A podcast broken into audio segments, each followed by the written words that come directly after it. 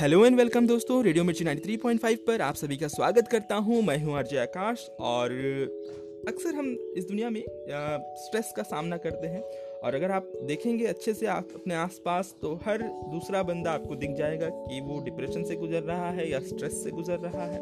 Depression का दूसरा नाम ही स्ट्रेस है और स्ट्रेस का दूसरा नाम डिप्रेशन आप कह सकते हैं। कोई इनिशियल स्टेज में है, कोई माइल्ड स्टेज में है या फिर कोई सीवियर स्टेज में है। तो आप सभी से यही रिक्वेस्ट रहेगा कि अपने आसपास खुशियाँ मनाएँ और दोस्तों के साथ खैरियत से रहें बी हैप्पी बी स्ट्रांग क्योंकि प्रॉब्लम्स कल भी थी, आज भी है और भविष्य में भी रहेंगे।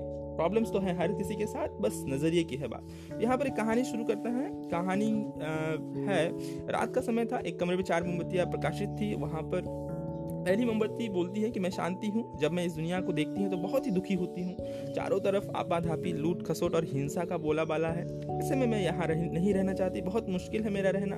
तो इतनी कहकर वो बुझ जाती है। और उसके बुझते ही दूसरी मोमबत्ती भी अपने मन की बात कहने लगी। मैं विश्वास हूँ मुझे लगता है कि झूठ धोखा फरेब बेईमानी मेरा वजूद खत्म होते जा रहा है। यह जगह अब मेरे लायक नहीं रही। मैं भी जाना चाहता हूँ। तो इतना कहकर दूसरी मोमबत्ती भी बुझ जाती है। और दोनों को बुझते देख तीसरी मोमबत्ती भी दुखी थी। वह बोली कि मैं प्रेम हूँ, हर किसी के लिए हर पल जल सकती हूँ, लेकिन अब किसी के पास मेरे लिए वक्त नहीं बचा। स्वार्थ और नफरत का भाव मेरे स्थान लेता जा रहा है। लोगों के मन में अपनों के प्रति भी प्रेम भावना नहीं बची। अब यह सहना मेरे बस की बात नहीं, मेरे लिए जाना ही ठीक होगा। कहकर तीसरी मोमबत्ती भी बुझ जाती है। तीसरी बत्ती बुझते ही कमरे में एक बालक ने प्रवेश किया। मोमबत्तियों को बुझा हुआ देख उसे बहुत ही दुख हुआ और इसने उसकी आँखों से आँसू बहने लगे। दुखी मन से वो बोला, इस तरह बीच में ही मेरे जीवन में अंधेरा कैसे कर सकते हो तुम सब? तुम्हें तो अंत तक पूरा जलना था, लेकिन तुमने साथ छोड़ दिया। अब मैं क्या करूँगा?